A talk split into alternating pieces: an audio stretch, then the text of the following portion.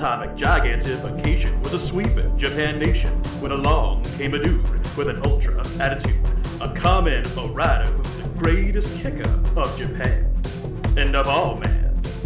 Life's too short now, baby, to not talk big now, baby.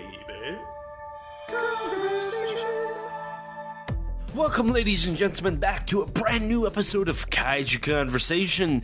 I'm your host, Elijah, and joining me, as always, my lovely co-host.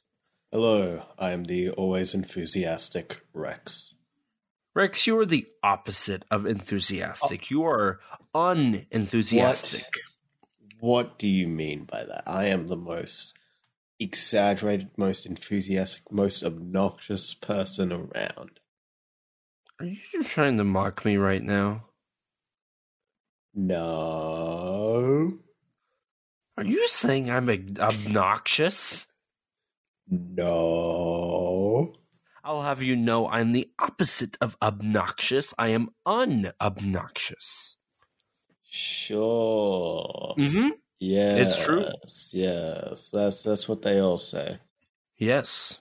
Speaking of unobnoxious, this podcast now has been going for like 3 or 4 weeks now without a break. God damn. We're insane, I swear. Nah, we're just normal. No, we are insane. We are the new Kaiju insane. Weekly. You are insane, I'm not insane. You are definitely insane. I'd like to say that we're the brand new Kaiju Weekly. The weekly podcast. This, I don't remember what the slogan is. I haven't listened to a Kaiju Weekly episode in so long. Damn. Fake fan. I dare you to even, like, name one thing they did. Yeti. What about the Yeti? They covered the Yeti. They did cover the... Actually, no, they never covered the Yeti. What? That was the joke, was what? they never covered the Yeti, but they were synonymous with Yeti, giant of the 20th century. You are, sir, are the biggest fake fan. No, I swear to God, Travis did appear on, I think it's Gargantucast, to talk about Yeti, giant of the 20th century, but they never covered the movie on Kaiju Weekly. You're fact-checking me right now, aren't you? I'm not, but I feel like I've been lied to this whole time, you know? Nah, not really. That's like the whole thing. You just don't listen to Kaiju podcasts. I do every now and again. Name one Kaiju podcast you listen to. Kaiju Conversation. I have to listen to that every time a new episode is recorded. I'm sure you just love that. Oh boy, it's horrific. the two hosts on there are just some of the worst, most spiteful people I've ever had to listen to. I hear they're so spiteful that like they post an episode and you immediately block them on Twitter, like all of their accounts.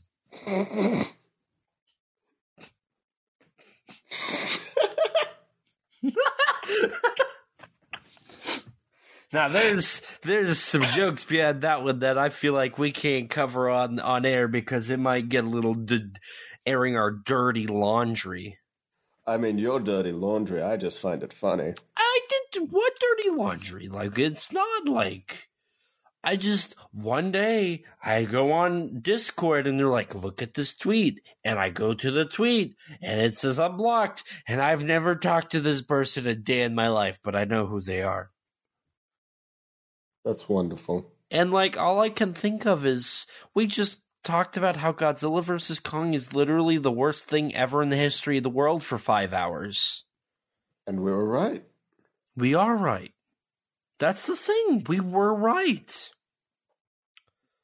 Speaking of we were right, we were very wrong about Gridman Universe doing good. Okay, look, I think we had only the day one numbers at the time. I don't even think we had really talked about it. But I know, like, when we did our 2023, like, upcoming stuff, we talked about how it's probably going to do well because the anime have been really well received. I mean, hey, it may not be doing well at the box office, but it is reception-wise, it is doing amazing. So it's literally doing the numbers of Godzilla City on the Edge of Battle. Oh, it's a bit better than that. It's not that bad. It's not far off, but you know, it's slightly better. I think. Actually, I might be confusing it with numbers of something else. Maybe it's worse. I need to check. Last time I saw it was like doing the exact same numbers as City on the Edge of Battle, and like, well, look, it's only been out for like a week, and it's already dropped out of the top 10. Yeah, which is sad. True. Like, is this Tsuburaya's first big blunder in a while?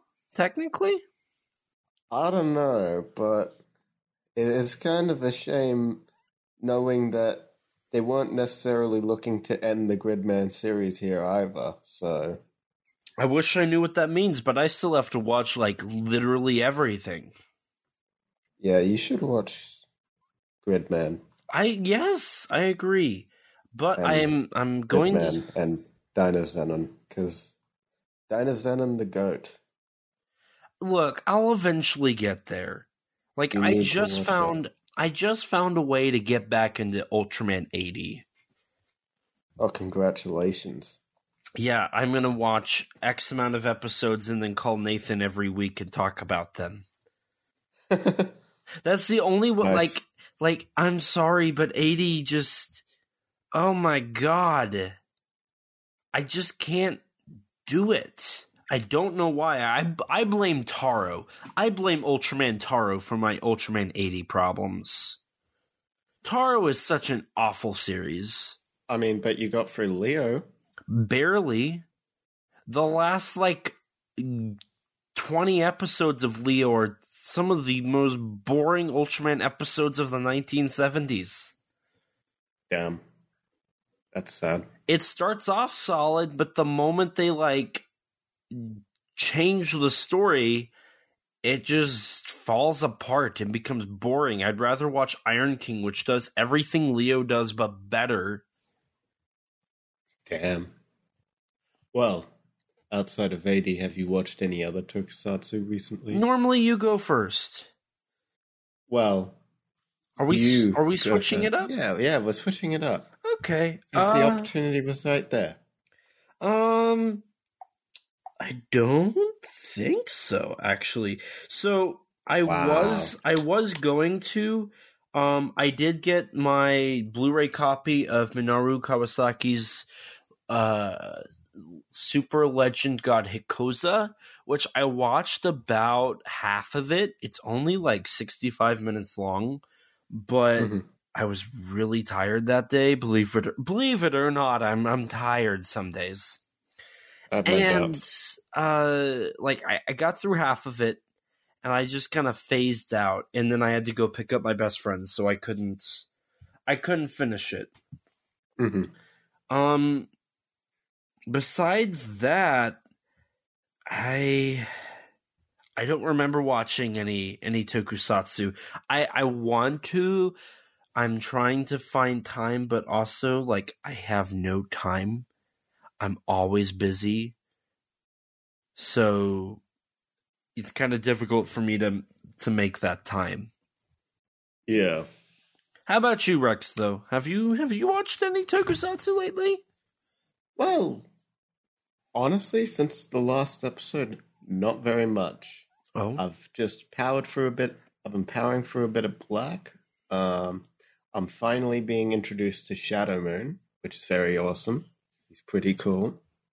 But yeah, outside of that, not too much. There was like one movie I saw like yesterday, I think, maybe. Mm-hmm. Yeah. I think you watched a movie too. I saw that we were watching a similar movie. I just don't remember what that movie was. Are you trying to gaslight me into thinking I watched a movie yesterday, but I don't actually remember watching a movie yesterday? Well, here's the thing. I'm not gaslighting you. You're not? No. I'm not. Then what are you doing? I'm just making a statement. Are you, though? The floor to you. Yeah, I feel like you're gaslighting me because I don't remember watching a movie yesterday. Are you sure? Do you not have even an inkling of memory? Let's see. I remember us getting ready to record a podcast about something, and then my internet died. And it died for like 8 hours, so we actually never got to record a podcast. Damn. What was that over? What was this one for then? I don't know. I just did what the contract said. Yes, the contract. Mm-hmm. Yes. Yes. Yes, the contract. Mm-hmm. You know, the Kaiju Conversation co-host contract that we both signed. Yeah, yeah. Mm-hmm. I remember signing that, yeah. I did too. You know, I'm a little hungry. I'm kind of feeling some seafood. Really now? Yeah. You know, one of my favorite things to get's calamari, like some calamari and marinara. Just that's so good. I've never had calamari, but I'm sure you've not. Right. Not that I can recall. Dude, you gotta get it. It's so good. It is so good. Damn, that's wonderful. Seafood's pretty good. I also like getting baby squid. When I go eat Chinese food, I always get baby squid off the grill. It's really good. Damn. I think you just enjoy the suffering of children. No, but I do love me a good love triangle story where people are suffering. Oh, yeah. I mean, who doesn't? Love Exposure is the best film. Did you watch that finally? No, but... What? You know, I'm starting to recall, I watched a movie, and I think there was something about calamari in it, too. And there was this love plot. Yeah, you see, like, that's cool and all, but, like, you need to watch Love Exposure. It's the best romance film about suffering. And love. Okay. Yeah. I don't think it was that movie. Why have we not covered Love Exposure on this podcast? I want to say because it's like the best kaiju film. I want to say that because it's not actually kaiju or tokusatsu. But like. So I do know one thing. Mm-hmm. I watched a movie from 2004. Oh, really? Yes. It's got a lot of fighting. It's got some crazy suits. Yeah. The main villain comes from the ocean, or not the villain, the hero. The main hero comes from the ocean. Yeah. And you know, it's a fun movie. At least that's what they were aiming for.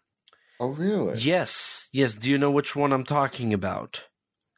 No, you're going to have to spell it out for me and the audience at home. Okay, so you start with the letter T, and then you get a letter H, and then a vowel. I think the vowel of E. So you have the, and let's go with a C. Oh, you know, I'm looking at my script. Because, you know, the entire podcast is, like, entirely scripted. We're scripting out every single bit and gag here. Right? We're scripting? Yeah. We scripted. Yeah. We're scripting. Yeah. Stop talking. And, you know, I see in the script there's, like, this film called The Calamari Wrestler, and I think I watched that, you know. You know, I did as well. And, whoa. You know, it is Kawasaki month. It is Minoru Kawasaki month here at Kaiju Conversation. And this is like, arguably, if like his biggest, most, or at least most well-known film. It was his first theatrical film, so. That too, yes. So I'm just going to move on from the stupidity here. Yes, I'm very sorry for you all. And for once, it wasn't me that caused the stupidity. It was Rex. Well, it's your gag. It's your fault. Am I wrong, though? I'm just going to move on from that statement. Yeah, I'm right. I'm not going to answer that. So, we are covering the 2004 film, The Calamari Wrestler, directed by Minoru Kawasaki. As mentioned, this was his first theatrical debut film. Prior to this, he really had only worked on some small, low-budget stuff. Of course, his Dead Ace films. Mm-hmm. So, The Calamari Wrestler... He did a female prisoner movie. Did he? Sadly, not Scorpion. Really? Yes. I think I've heard of it. It's like one of the rip-off franchises of female prisoner Scorpion. Gotcha. I mean, that's kind of what he's known for. I mean, The Calamari Wrestler in of itself, its conception was based off of a 2003 British film titled Crust, which is about this guy who finds a shrimp and teaches him how to box. And from that kind of influenced the idea of animals, learning how to fight or do sports. Yeah. And then Minoru Kawasaki kind of, in a way, he kind of started doing his own genre of animals doing human things. You have his work like Executive Koala, Calamari Wrestler, Kabuto-O Beetle, Goalkeeper Crab. Most recently, he did one called President Tanuki. So Kawasaki kind of loves this genre of giving animals human talents. Yeah. And, he started off with this film. And it's really important that I think we cover this because as we've mentioned, this is Minoru Kawasaki month here at Kaiju Conversation.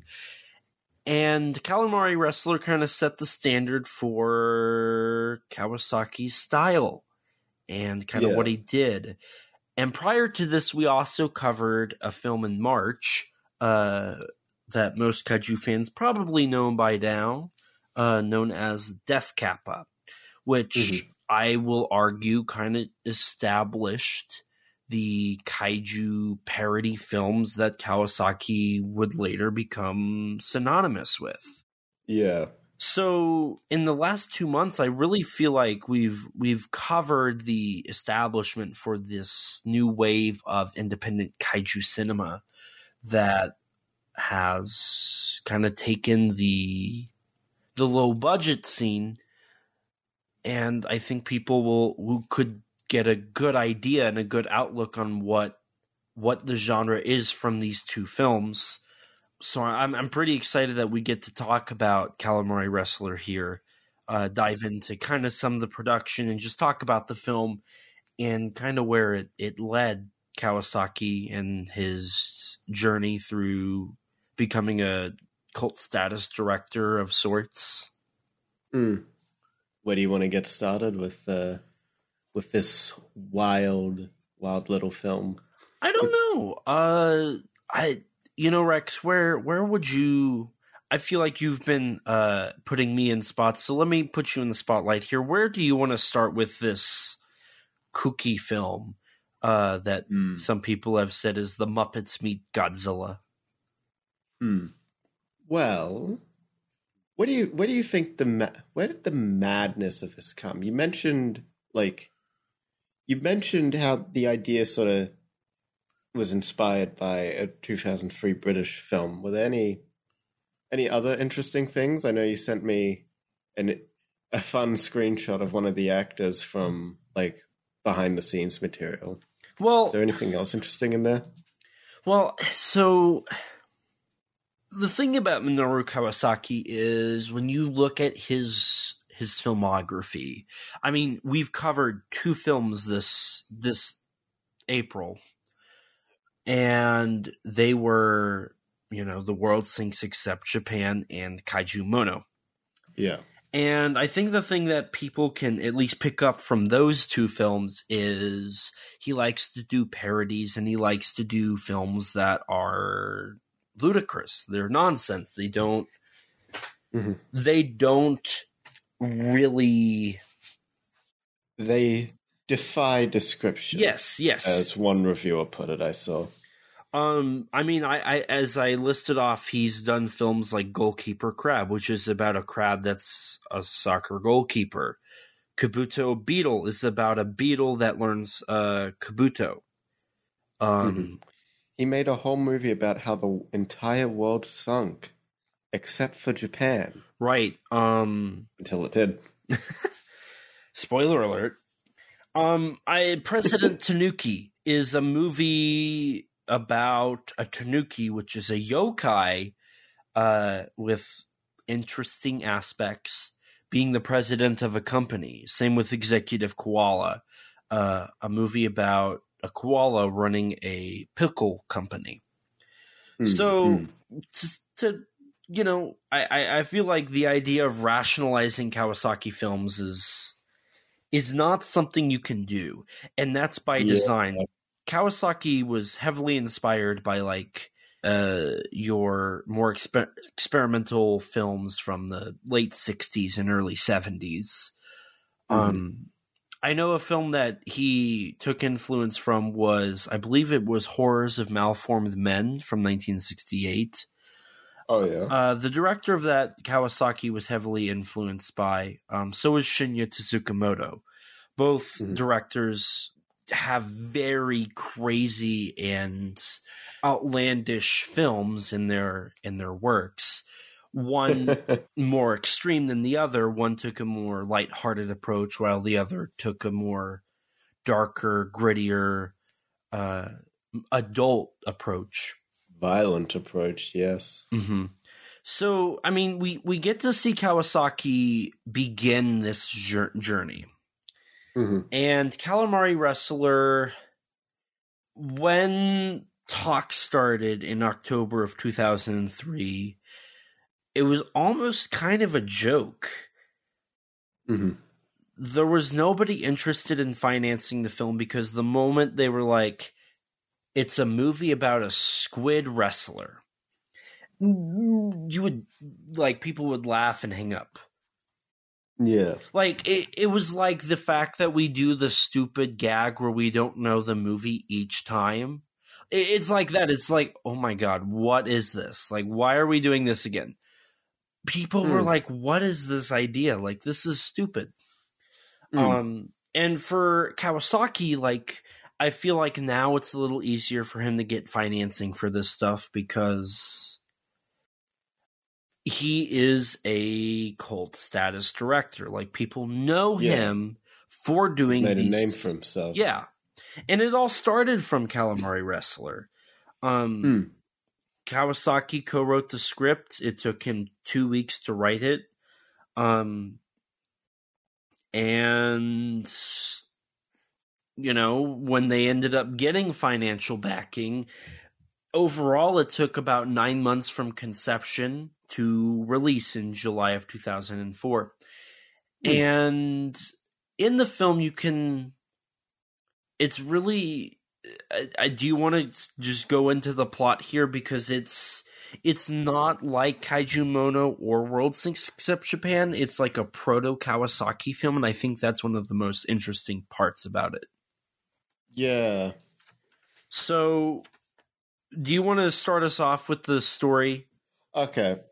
So the film opens with a wrestling match between two, surprise, surprise, Japanese wrestlers, one of whom is played by the real wrestler Akira Ogami, who plays a character named Taguchi, who's like this up-and-coming wrestler who's just won his championship in this round. Crowd cheers, everyone's so happy for him. He's holding up the belt. Yes, he's holding up the belt in the air, and then suddenly it's swiped away from him by a giant squid. And I think as I mentioned, it's proto Kawasaki, and I think one of the best examples of that is the squid swipes it, and nobody's like questioning, like nobody says what the F is going on. Nobody says that. Yeah. No one questions it. It's just there's a squid there. There's a squid there, and they start fighting. That's what it leads to, is a maybe unfair match between the squid and our protagonist, or what appears to be our protagonist, who ends up being a side character. Yeah. Which was a bit odd. Yeah. So, and that's something I always appreciate about Japanese cinema, is they don't question. Mm-hmm. And in this film especially, I feel like they do question, but when they do, the answer is always, why are we questioning it? Like, mm-hmm. We should go with this. Why is there a squid? Yes, there is. Why is it fighting in the ring? Yes, it is. That's the best answer you're going to get. Mm-hmm. And our squid ends up beating our... Did I already bring that up? How the squid beats our... Yeah, he beats Taguchi. And from there, you would think it would become a, like, story about how he trains to overcome the squid and beat him. Yeah. But it definitely does not go that way. And that is something that's very interesting. And I think that shows that Kawasaki is not your conventional storyteller. He doesn't follow your typical tropes, which is a very fresh and kind of welcomed aspect about his films that later would happen. And eventually they would become tropes of their own, but in context of Calamari Wrestler, it is something that is very welcomed. And I think we get a story that unfolds unlike anything else I've really watched. Yeah.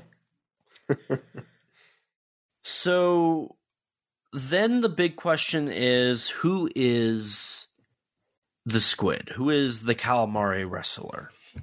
Mm.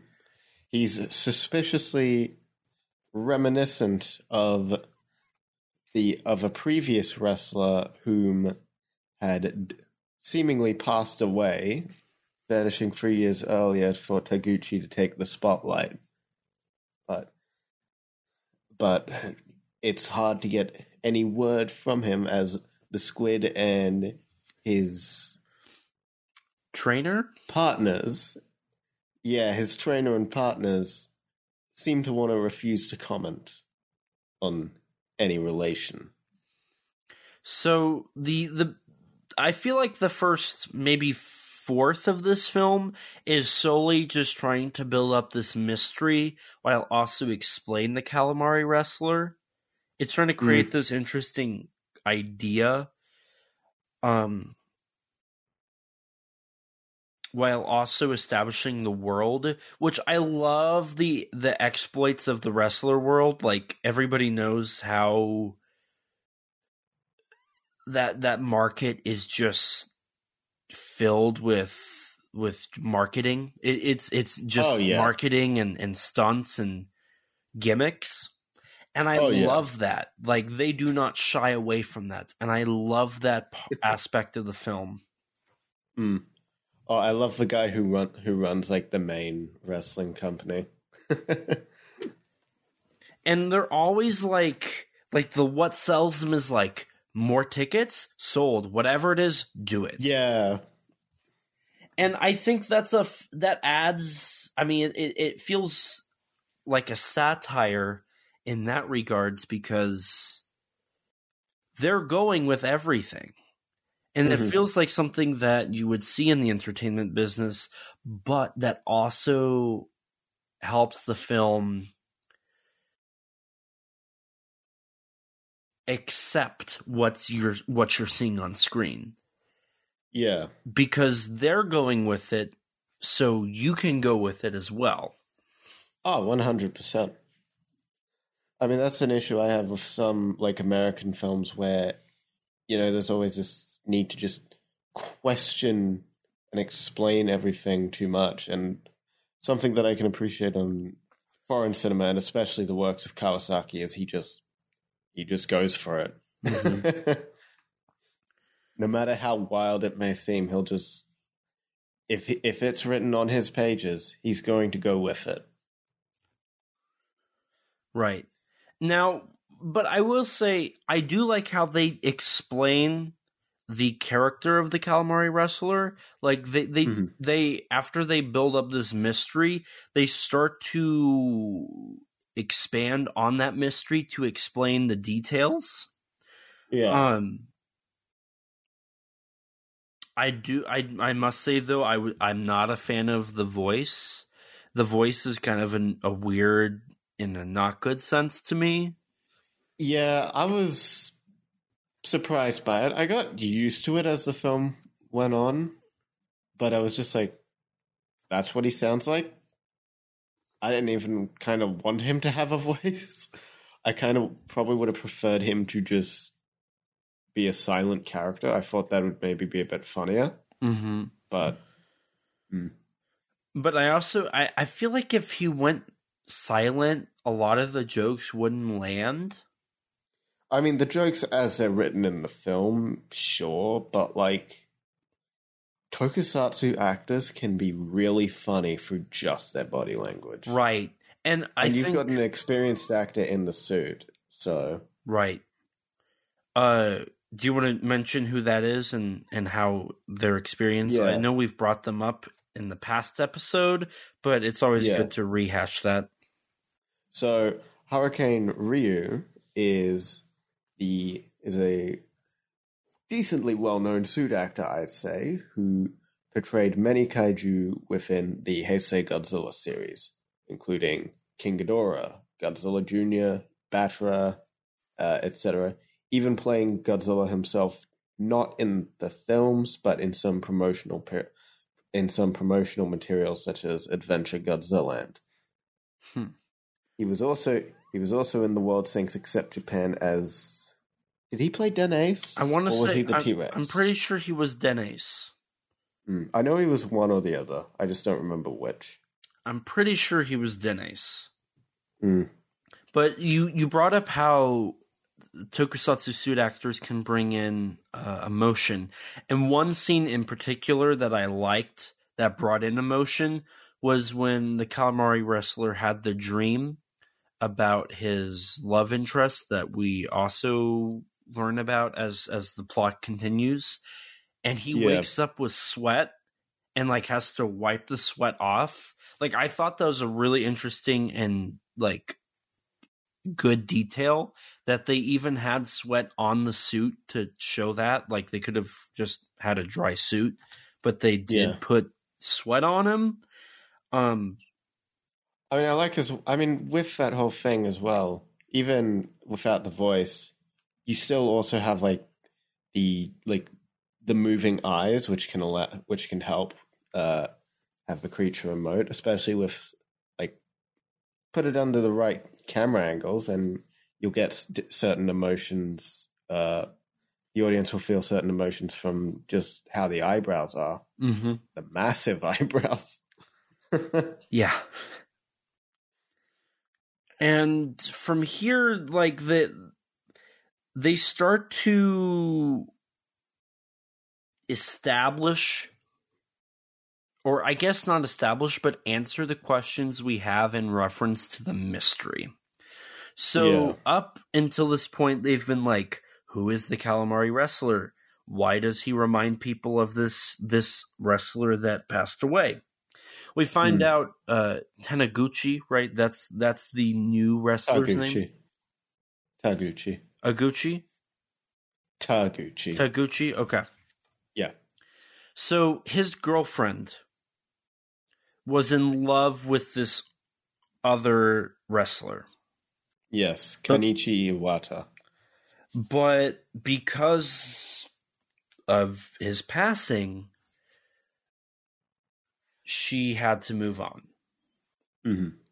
But there's something when that she first sees the Calamari Wrestler that just, like, it screams her past love. Mm-hmm. And we see the Calamari Wrestler dream about her, and we see her, like, talk about the Calamari Wrestler. And it's like this... It's building up to them meeting. And... Mm-hmm. It's probably, it's the weirdest part of the film, if I'm being honest. Yeah. I could look past everything else, but, like, the love plot in this movie is so weird. So. The squid f***s a woman.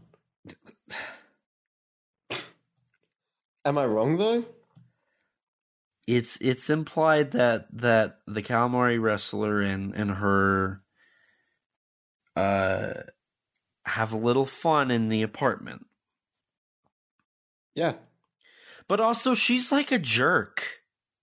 Yeah. So, like, she leaves Taguchi for the... Taguchi? Yes. She leaves Taguchi for the Calamari Wrestler. Mm. Like, without it, like, a second thought. Like... And it gets weird at the end, but we'll talk about that when we get to the end. Yeah. Yeah. That's... But, like, she just drops him. Bring that up. She just drops him and moves to the Calamari Wrestler. Yeah. And... I mean, she says how didn't she say, like, the only reason... Was it him who said the only reason he got with her was because he wanted everything that Iwata had? Yes. It was him who said that? I'm pretty sure it was. Okay. Because, well, he was insinuating that he was always in the shadow of him. Yeah. So because of that, everything that he wanted, you know, was his. So, like, he always had to live with that. And when he passed away, like, he could get what he wanted. But now that he's back, like... Your usage of the word he is making it very confusing for anyone who hasn't seen the movie. So, Taguchi was in the shadow of who is... Iwata. When Iwata passed away, Taguchi was able to get everything he ever wanted. Yeah. But upon his resurgence, that problem... appears. Taguchi basically loses everything. He loses his pride from losing in the opening. He loses his girl. He loses everything. Mm-hmm. And I mean, you kind of feel bad for the guy. You almost want to you almost want him to beat the Calamari Wrestler. Yeah. And that's what creates the interesting dynamic, is because the Calamari Wrestler is the protagonist. It's the protagonist of the film. But you aren't entirely rooting for him. No. Which creates this interesting... And like I said, like, the love interest. She's a jerk. Mm. She drops Taguchi, like, immediately. Despite the fact she was, like... rooting for him in the opening scene. After that, she just drifts away and goes... Yeah. So, like... I don't think she ever... Does she ever interact with him again from this point, or...? No, I don't think so. Yeah. I mean, there's the arguing, and then she leaves, and then gets with... But that's it. Yeah. So... you can't really root for her. Taguchi ends up kind of being a jerk until the end. Mm. So I don't know what the thought process behind the characters was, but you never really... like, it's a very real script. Nobody's truly the hero. Nobody's truly the villain. And even the final antagonists aren't even really villains. I mean, I guess you could, like, look at that and kind of pick apart the fact that it tries to follow the wrestler like concept of like not every like the wrestler in one fight might be the hero, but in the next fight he's like the one people are rooting against. Yeah, Kawasaki could have been going for something like that where it depends as the fight, like it depends on which fight you're looking at. Maybe for your characters. But it does create this sense of interest, at least to me. It created this interest of like, okay, let's see where each of these characters go. Let's see what happens. Like I'm genuinely curious if Taguchi will beat the Calamari Wrestler and get the girl, or if the girl will fall in love and be able to live with her true love. Like there's a lot happening with what little we're seeing.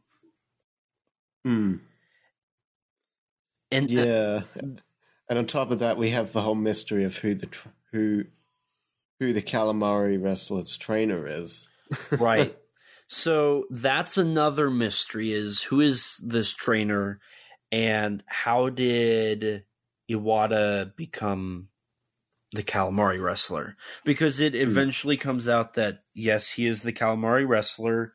And later on we're revealed through meditation he was brought back to life as a squid, and but he can still revert back to being a regular human.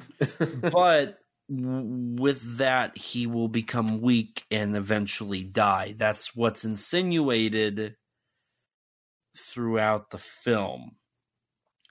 And there's even some meta jokes while like the hype for the Calamari Wrestler rematch with Taguchi?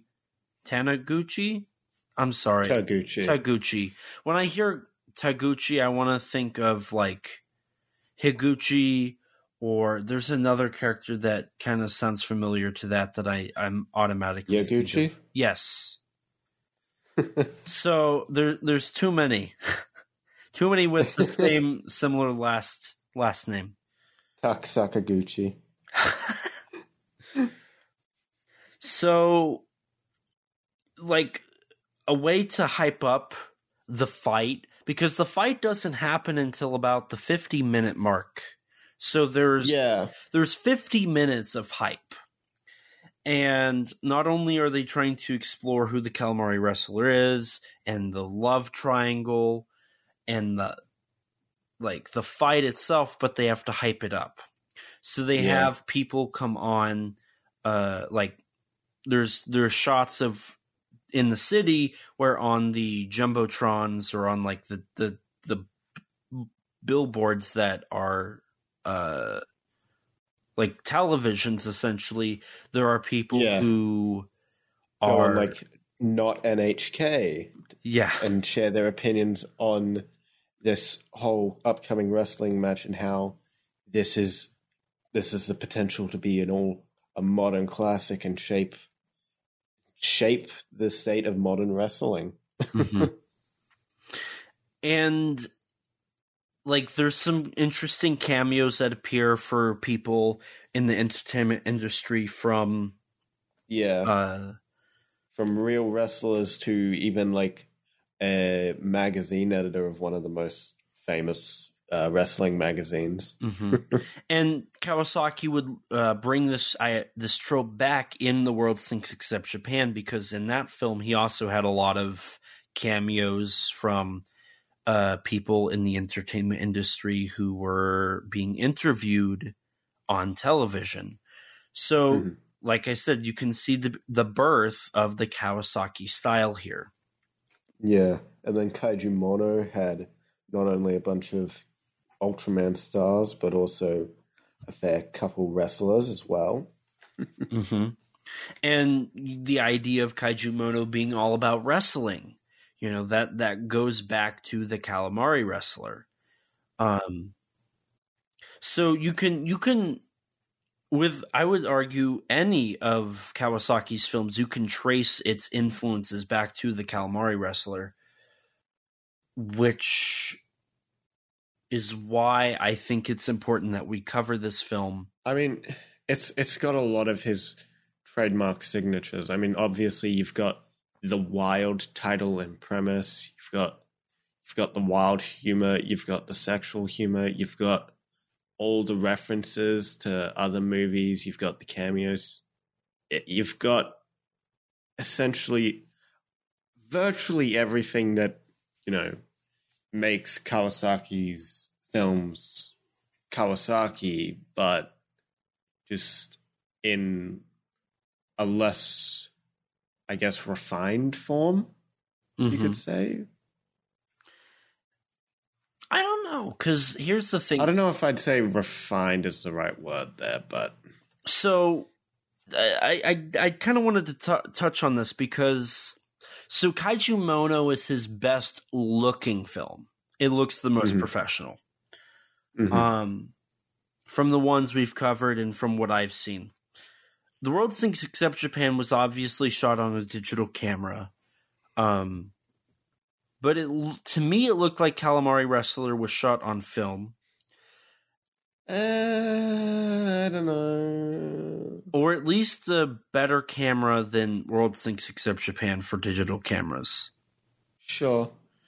But I'd probably go for that. The Calamari Wrestler, I thought, looked pretty decent compared to his like World Sinks.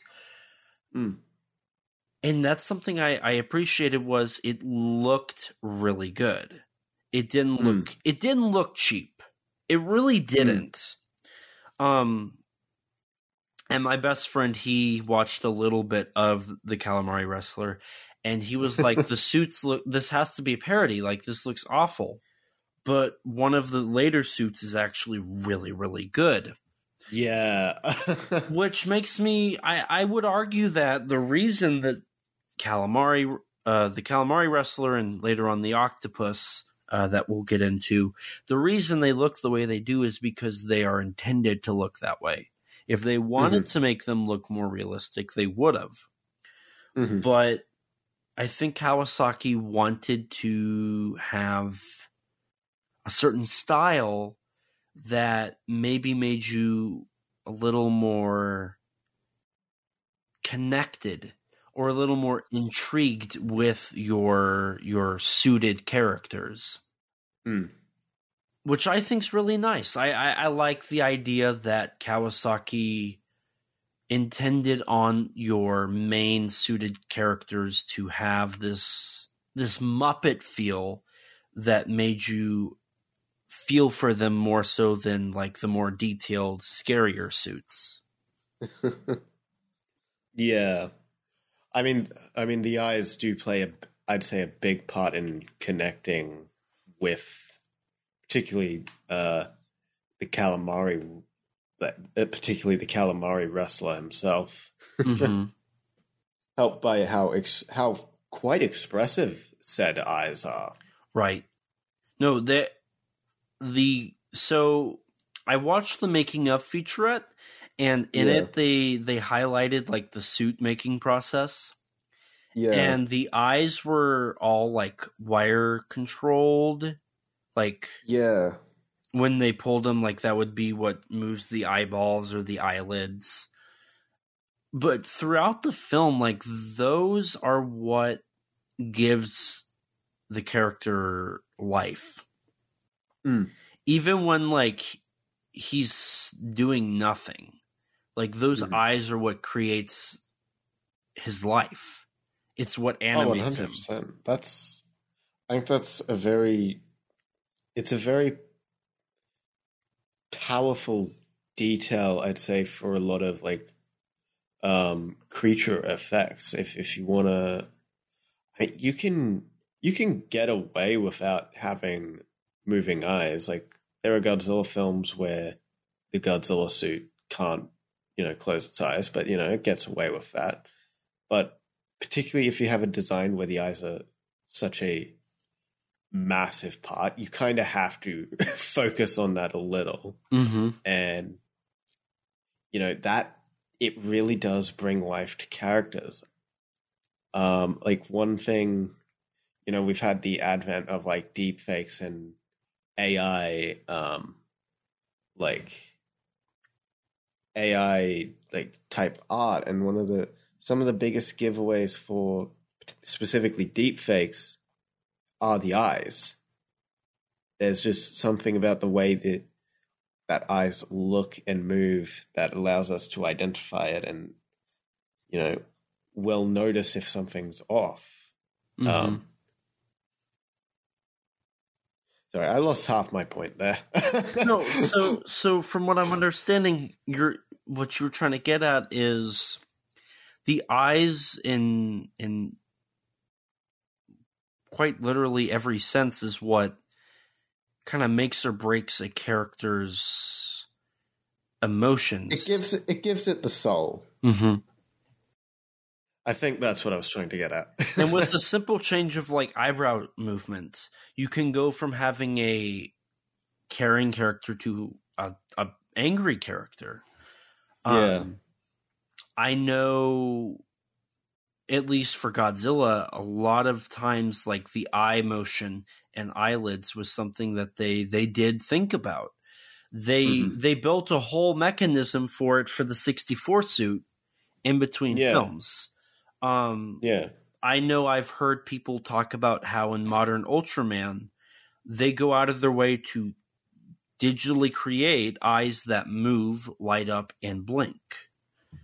In the Gamera films, the budget was so low that they needed some way to like give life to the characters. So they put lights in the eyes that would blink and you know, turn off and turn on to symbolize, hey, this character Gamera is alive, Gamera is dying. Like, I mean, even with something like the original Ultraman, who has, you know, doesn't exactly have much of a moving face, you know, the mask is designed in a way where you can draw different emotions from it just from, you know, the camera angle.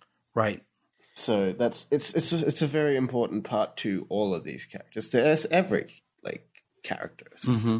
And I think that especially is important for this film because they're trying to quite literally trying to humanize.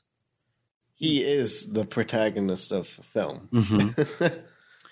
And if your audience can't connect with him, then you have a problem. Yeah. And I think they connect with them pretty well because throughout the film, we end up finding out that when he succumbs to temptation and desire, he's punished and loses his ability to be the Calamari Wrestler, which could lead to his death. I mean, on top of that, we also just get scenes with him just living his life, being a normal person, or, well, trying as normal as he can. No, and that stuff, Rex, is I think some of the coolest stuff is just seeing him day to day. 100%. And I love the little detail of like where he lives, like where the temple's located. The people there absolutely love him. Mm-hmm. I love that. I mean, seemingly everyone loves to buy his merch, so... Yeah. But, and speaking of that, I really wish that this movie got merch, like some Bandai figures. I would definitely buy these. I'd definitely buy our third opponent. I definitely would, too. But before we talk about the third opponent, so... you know, both of our wrestlers are training and just trying to, like, get ready for the fight. Calamari is also trying to just live life now that he has the love of his life back in his life and go from there. But he never loses. When he has his near-death experience with succumbing to desire with his girlfriend, he kind of has that chosen one or that like awakening of he needs to focus and he needs to be ready for his fight. Mm-hmm. And that's when his trainer turns to help his opponent, which I think is just his trainer trying to make him a stronger fighter. That's the way I interpreted it. I never interpreted his trainer to be the villain. I always thought, okay, this is just him trying to build up the Calamari Wrestler because we want to see him succeed. We want to see him grow. We want to see him defy all odds and become the best. I didn't really know what to make of the trainer because I didn't understand what was his end game. With all of this, like I said, that's how I interpret it. Up until it's revealed at the end, right? So the trainer tries to like antagonize Calamari Wrestler, like giving him a card and saying this will be the end and whatnot. Up until the fight happens, and during the fight, we are introduced to Calamari, of course, and when they introduce his opponent, we come to find out that he himself has turned into an octopus. Yes. Nobody asked questions, by the way. They just are like, what? Okay, cool. It's all about the spectacle, man. It's all about... It's about selling the seats. Yeah. And so... And hey, I'm sure if this happened in our world, it would be a pretty iconic fight. Yeah, and I'm sure there'd be hundreds of TikTok videos about it too. Oh, God. Oh, God. Let's keep it to 2004, okay? MySpace posts. Better times. You weren't even born yet.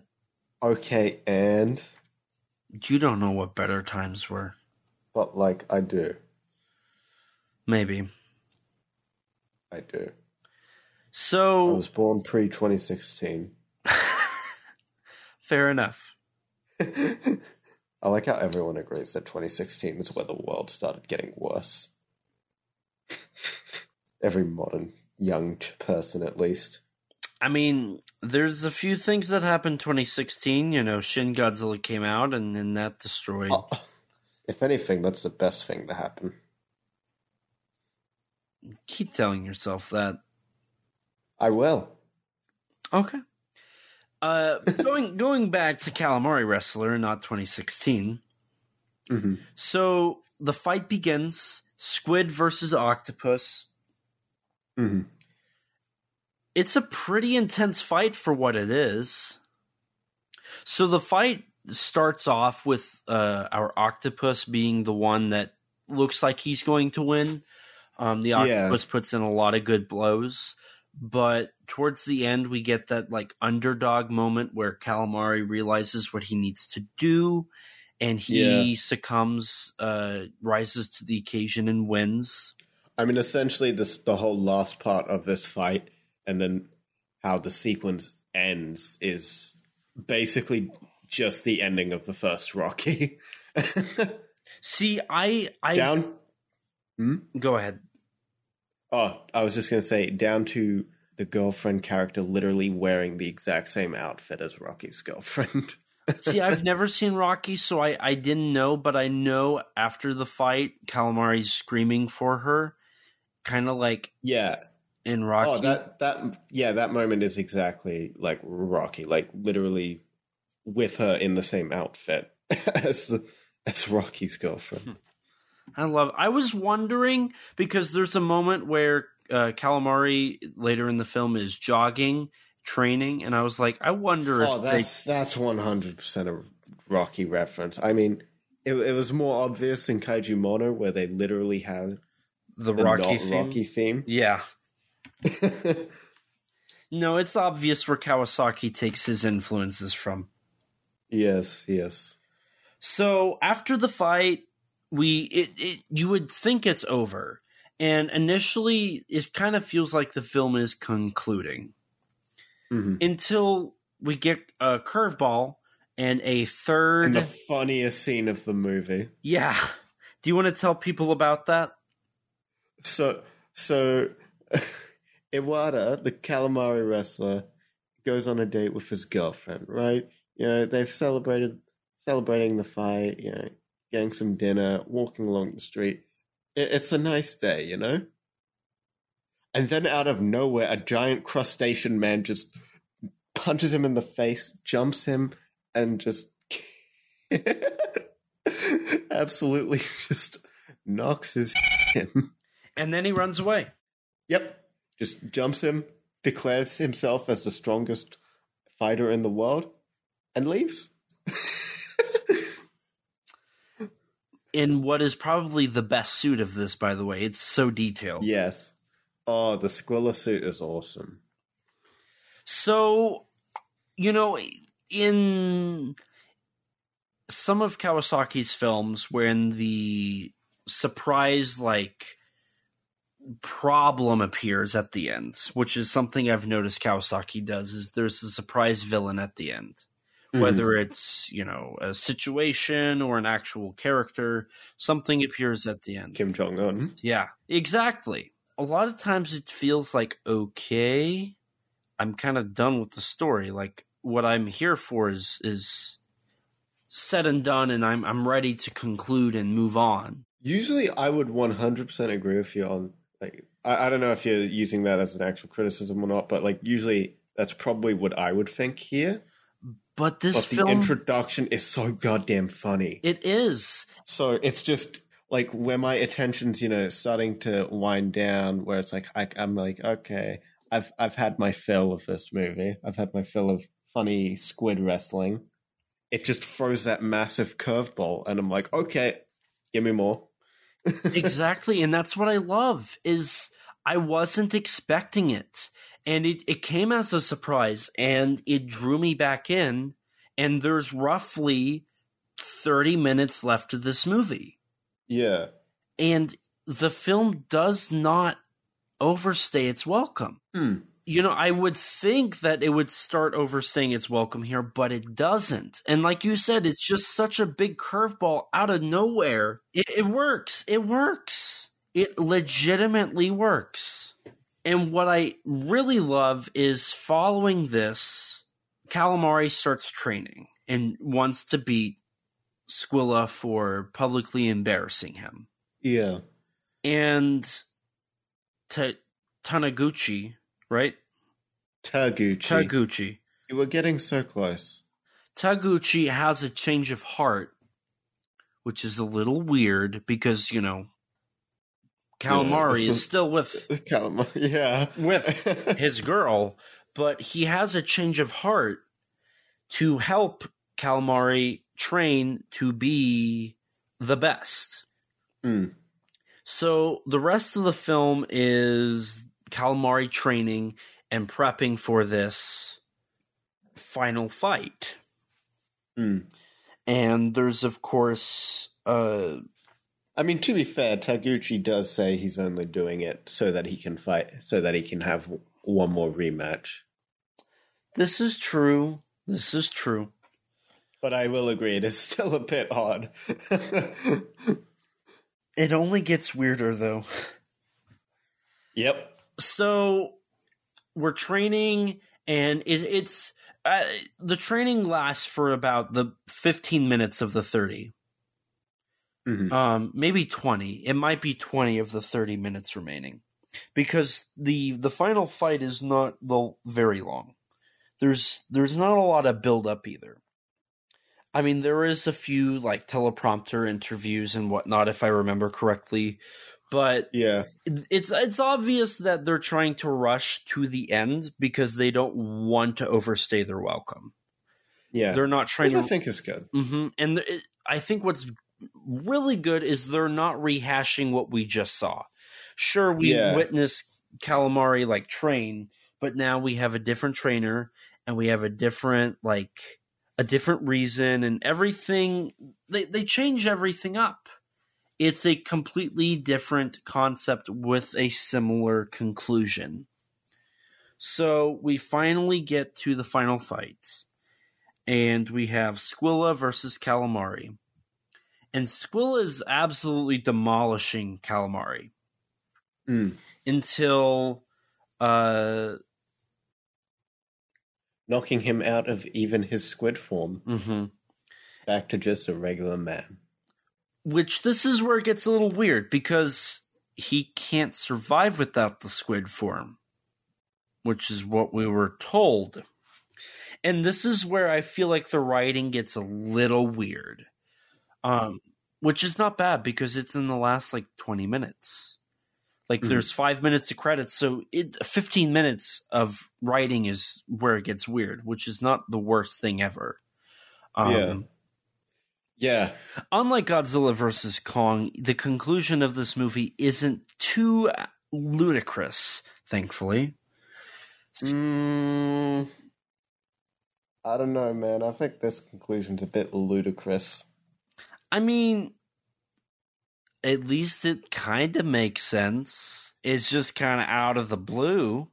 I mean, I guess at least it's somewhat established. And yeah, it is established somewhat. And yeah.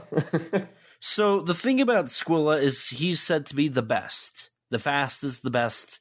He'll beat anybody. The strongest, yes. Having a very powerful punch.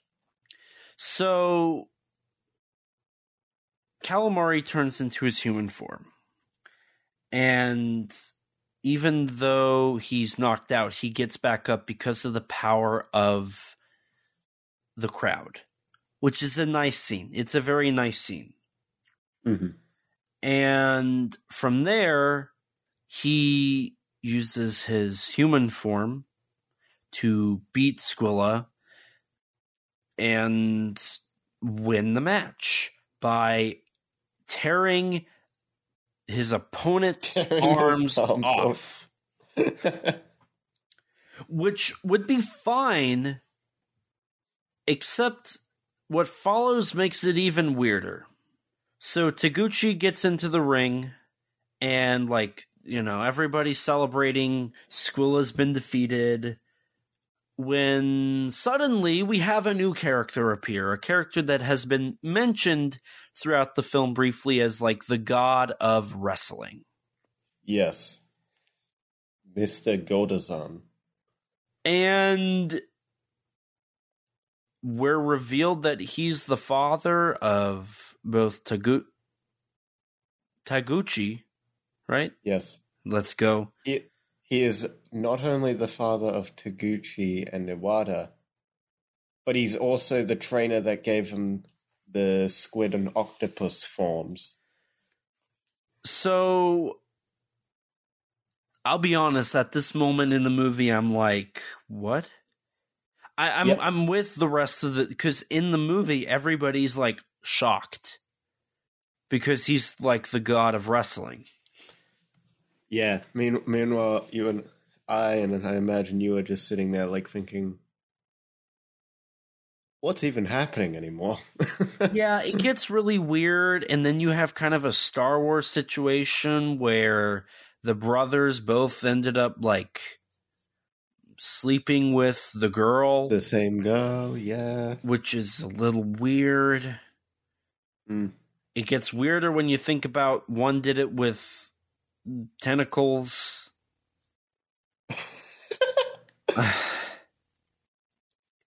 The love plot in this movie is very not normal. But in a way, maybe it wouldn't be very Kawasaki for it to be normal. This is true, and to be honest, the love plots in Kawasaki films are always the weird parts. They feel like they're the most parody of all of his titles to me, is his love. I feel like they're kind of the weakest link of his movies. Yeah, I would agree with that. Both in this, Kaiju Mono and World Sinks, Except Japan. Yeah, I would agree with that. I also forgot to bring up that there's an Ultraman sound effect when Squilla gets his arms ripped off. Was that? Yes, it's the Antlar sound effect. Oh, yeah. Okay, I think I remember that. I heard that. I was like, oh, I know that. I could have sworn there was like another Showa sound effect in there. Like, I want to say it was an explosion sound, but I don't remember where that would be. So maybe I'm thinking of something else. I feel like I know what you're talking about. I definitely feel like I do. I feel like I remember hearing it's that somewhere in the film. Mm-hmm. So the three end up hugging, and everybody's a champion, and everybody lives happily ever after. Maybe they all three have a relationship with the girl. I don't know. And maybe... Damn, no, that would be interesting. Maybe one of them dies from the deadly disease that the squid form was keeping him from dying with. The movie kind of just doesn't... At the end, it doesn't follow through with its establishments and just ends on a positive note and doesn't explore the questions that I had, which is kind of a negative. I'm not a huge fan of dropping the pre-established rules and problems. Mm-hmm. But it does have a catchy end song. The end song I thought was pretty catchy. It was okay. So this, for Kawasaki's first feature-length full theatrical film, because it did get released theatrically. It was released in 15 theaters across Japan. Yeah. I think it's one of his strongest films. Mm. Yeah, oh, definitely. Where would you rank this compared to the other two films that we've covered so far? I would definitely put this one on top. I'd put Calamari Wrestler, then World Sinks Except Japan, and Kaiju Mono.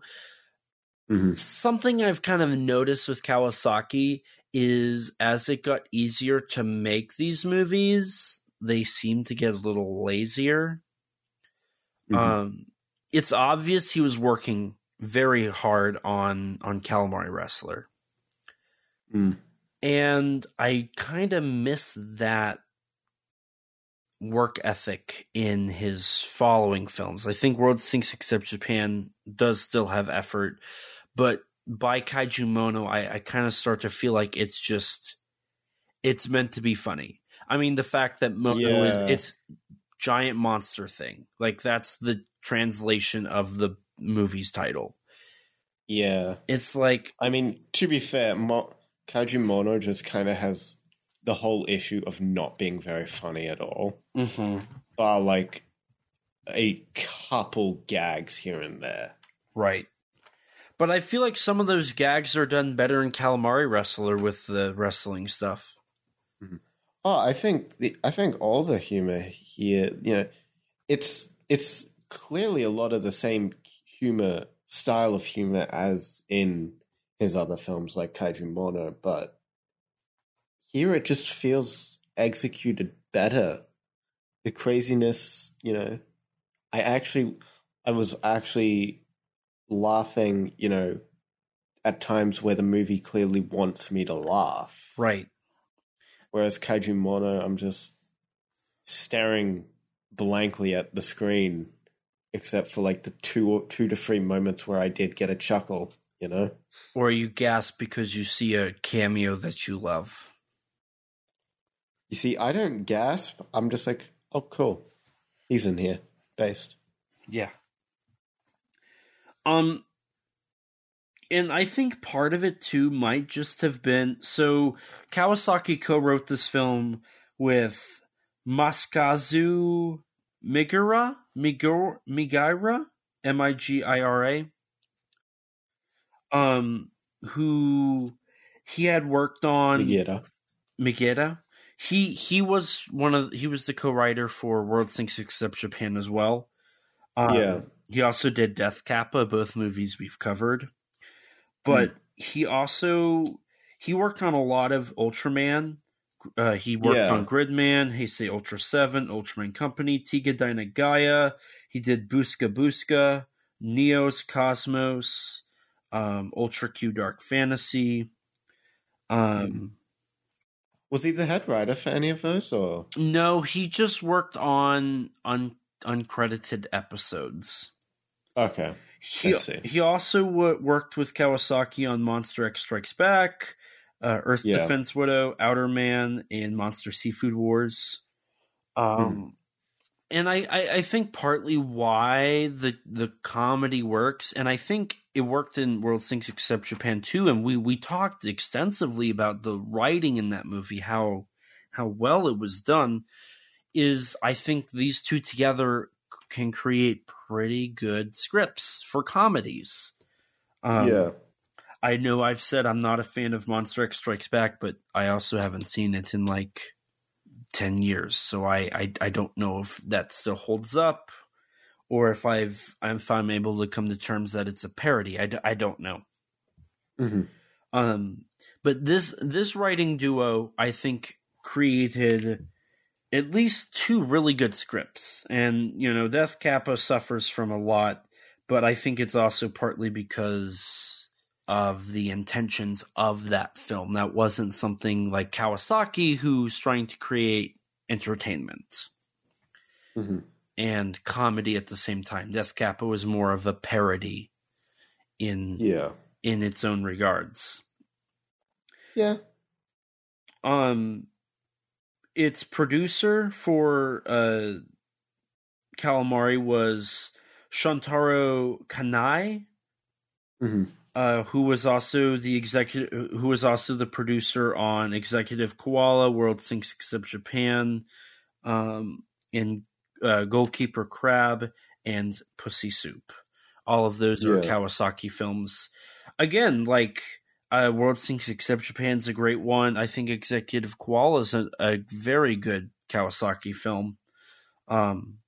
Maybe I'll have to watch that sometime. And, you know, it wouldn't be Kawasaki without Akio Josoji being the supervisor for this film as well. Yeah. It also wouldn't be Kawasaki without having... Eiichi Kikuchi in it. Was he in World Sinks actually? I don't remember. He was definitely in Kaiju Mono. Who was he?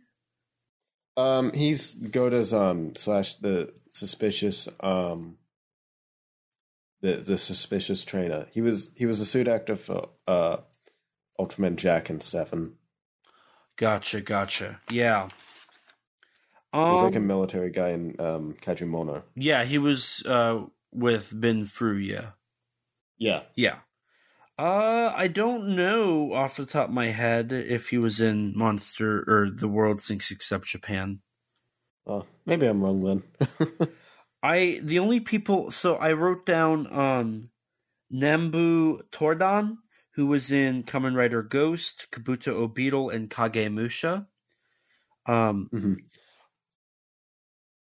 mean, the one actor I recognized immediately was Lou Oshiba, who is like, he's the head of like the main wrestling club that Taguchi signed up for, because he was most recently in Kamen Rider Black Sun as not Shinzo Abe. And he was also in Kamen Rider Drive, I believe, in one episode. But he was also in Garo Goldstorm as one of the horrors. Really? Yeah. I didn't know that. Yeah. We also had Nomaru Abe, who was in Kaiju Mono. He was also in. He's also in Ghost Cat Rhapsody, Nezra 1964, the upcoming Hoshi 35, Earth Defense Widow, Monster X Strikes Back, Ultraman Mebius, World Sinks, Except Japan, Nexus, and Gamera Guardian of the Universe, and also made appearances in Tiga Dyna Gaia. or Dyna and Tiga and Dyna, the movie.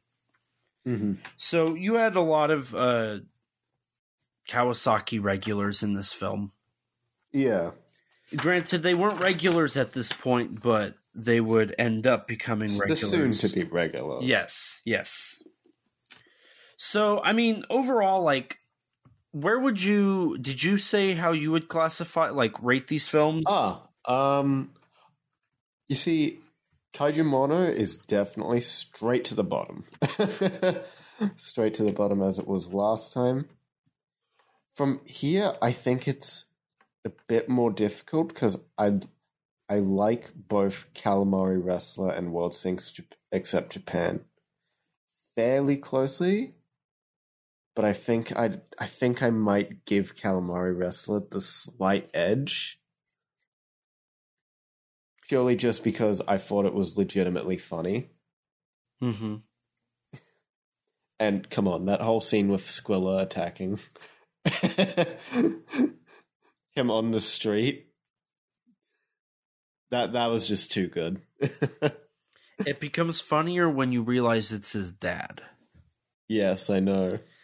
Yeah, I definitely think Kawasaki came out of the gate with a really good film. Mm-hmm.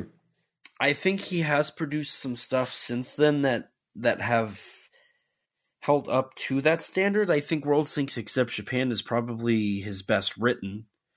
Yeah, I'd agree with like World Sinks probably being the best written of the films that he's done. But that's also because I like it for its non-comedy parts because that's the stuff exactly. That interests me. So World Sinks, I definitely think is more interesting to talk about because of that aspect of it. Mm-hmm. And just everything that's sort of going on with that movie politically. Right. Whereas, like, Calamari Wrestler, it definitely feels like they're making jokes of, like, the wrestling scene and whatnot. Mm-hmm. But they're not... Yeah. They're not, like, trying to dive into the politics of this. No. It's a simple story. It's not... entirely nothing like how they talked about Kaiju Mono being essentially meaning nothing. There's things there. It's just not nowhere near as much of a focus as in World Sinks. Right. But I mean, overall, I definitely understand why Calamari Wrestler has become kind of a cult hit. Mm-hmm. It's definitely not like well known, but it's his best known from what I've understood of his earlier works. Kabuto-O Beetle and Goalkeeper Crab haven't even received Western releases as of yet. Mm-hmm. I mean, stuff like Earth Defense Widow hasn't seen a U.S. release. Outer Man saw a streaming release, but nothing more than that. I thought it got a Blu-ray. It did not. Not in the States. Really? Mm-hmm. I could have sworn I saw a Blu-ray for sale. Mm-mm. No, the only...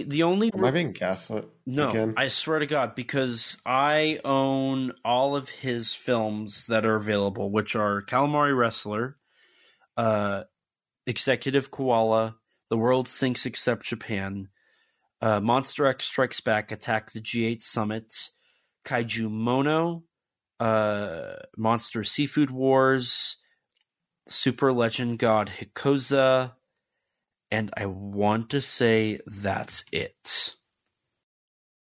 Mm. Damn, yeah, even looking it up, I seem to be wrong. Screw you.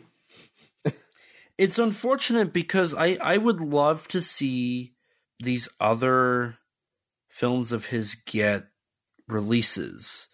Kabuto-O Beetle and Goalkeeper Crab, especially since those are his earlier works that never got released. Oh, I also forgot The Rug Cop. The Rug Cop got a release. You also have Pussy Soup. Most recently, you have President Tanuki, Planet Prince 2021.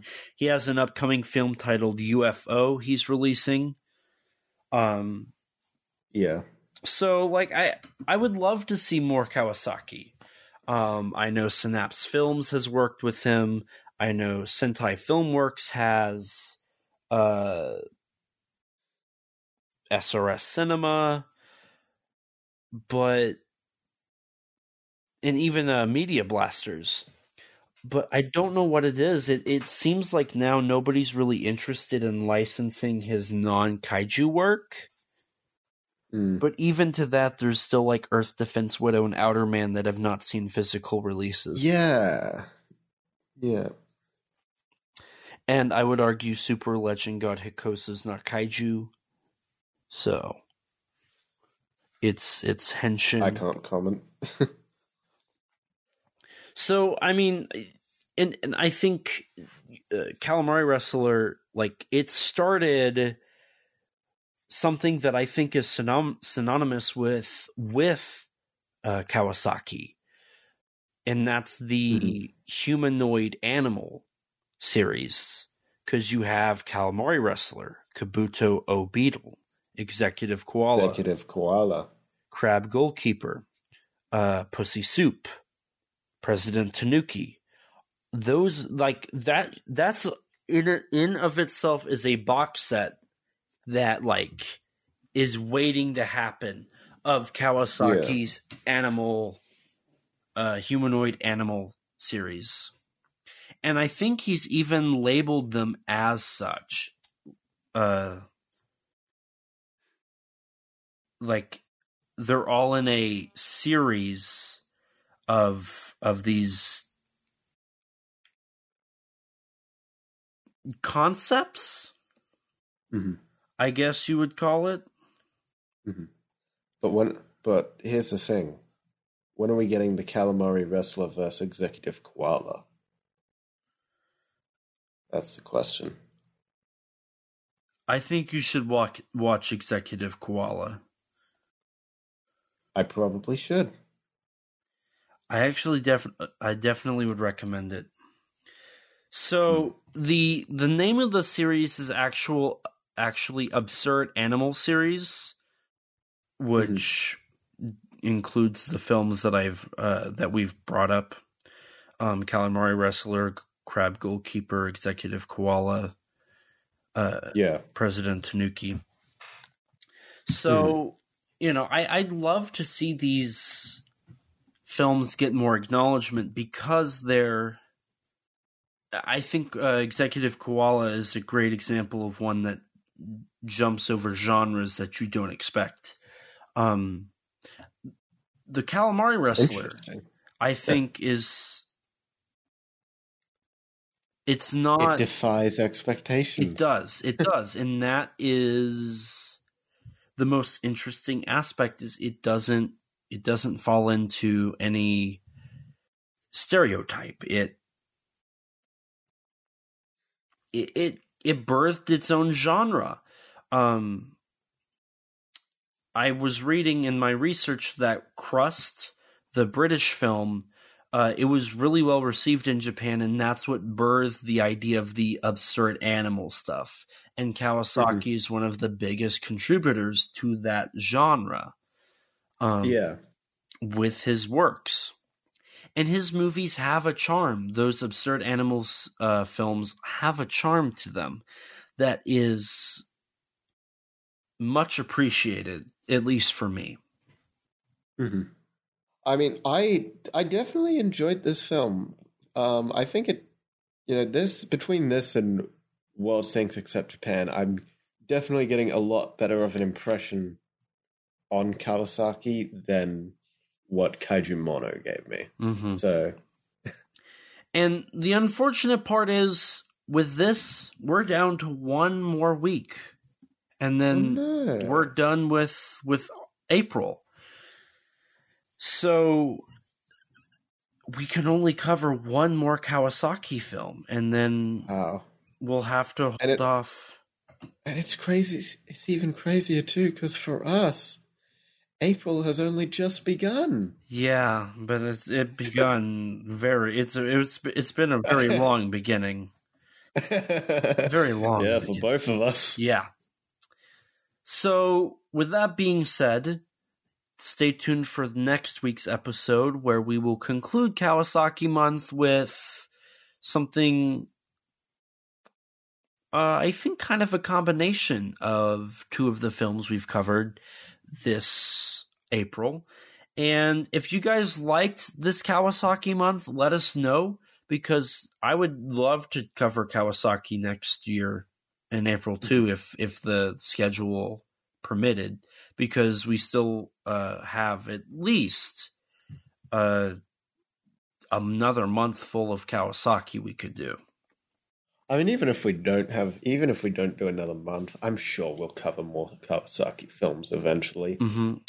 We covered Darkwater this year, so yeah, I would like to eventually get to the point where we've covered all of Kawasaki's films that we can. So, well, I mean, we haven't hit 2 hours yet, but we're getting close. So I feel like we could wrap things up here, so people can get moving on.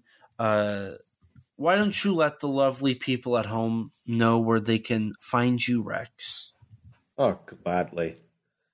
Dear listeners, you can find me on YouTube at Rexino, on Twitter at Rex_Xenomorph, on Instagram, Rex_Xeno. And if you want to check out some of my writing, go check out the Tokusatsu Network. And all of these links can be found in the description below in our link trees, just to let you guys know. Yes. As for me, you can find me on Twitter at ET13Productions, on Instagram at ET13Productions, or on YouTube at ET13Productions. I also write for Kaiju Ramen Media. You can go to kaijuramenmagazine.com and check out my articles. I actually published one of the only English news reports on Kawasaki's President Tanuki when it got announced for its premiere. You can also purchase issues of Kaiju Ramen Magazine where I have contributed, whether it be an interview or an introduction to a franchise or an overview of a movie or franchise. So definitely check those out. As I said, all of this can be found in the descriptions below. Moving on, if you want to support the podcast, don't forget to rate us on iTunes. That boosts our ratings and helps us get recommended to more people just like you. If you don't have an Apple device, which I don't blame you, I don't. Kinda, not really. That's a lie. He's lying. I am using a MacBook Pro as we speak. You can rate us on Spotify. If you want to stay up to date with all things Kaiju Conversation related, tweet us and follow us on Twitter at KAIJU_CONVERS. If you don't have Twitter, you can follow us on Instagram or like us on Facebook. If you're like me before podcasting and you don't have any social media, lucky you, you can email us at kaijuconversation@gmail.com. All lowercase, all one word, you know the drill. And as always, we'll read your reviews on air for everyone to hear. Recently, we did have a little bit of a listener feedback in our Discord server, which I'll be bringing up in a little bit, from user Jurgen. He said that he has noticed some of our episodes are lengthy, which isn't a bad thing, but it does mean sometimes that he ends up listening to half of it and then has to remember to pick it up another time. So in a way, it sometimes feels like two episodes. And he says tangents can make podcasts great. So thank you, Jurgen, for giving us some lovely feedback. We love going on tangents. We talk for way too long and I get way too little sleep. Goofy hour, Elijah, I swear. We also have a Teespring store. Eventually we'll have original artwork on there, but until then you can have our awesome logo, not the one that you'll see on the podcast square, but two of variations of that logo. If you'd like to chat with us or chat with people that relate to you on similar things, check out our Discord server. Recently, we had a conversation about, it looks like April Fools. As Rex mentioned, we are recording this ahead of schedule because of the crazy schedule we are about to have. So, yes, the conversation was about April Fools and the potential for what was a joke and what was not today, or I guess yesterday now, from the official accounts related to Godzilla and all things kaiju and tokusatsu. It's a great community full of great people, a lot of great conversations on there. Don't forget to subscribe to our YouTube channel and hit the bell so you could be notified anytime we upload a video. We sometimes post exclusives to the channel like bloopers for episodes or minisodes talking about news or other subjects. We also have an interview with Mechagodzilla designer Jared Kerchevsky on the channel. Probably butchered his last name. I apologize once more. You definitely did, I'm sure. A huge thanks to Rex for editing all of these episodes and all the content we upload. As I mentioned before, his links can be found in the description below.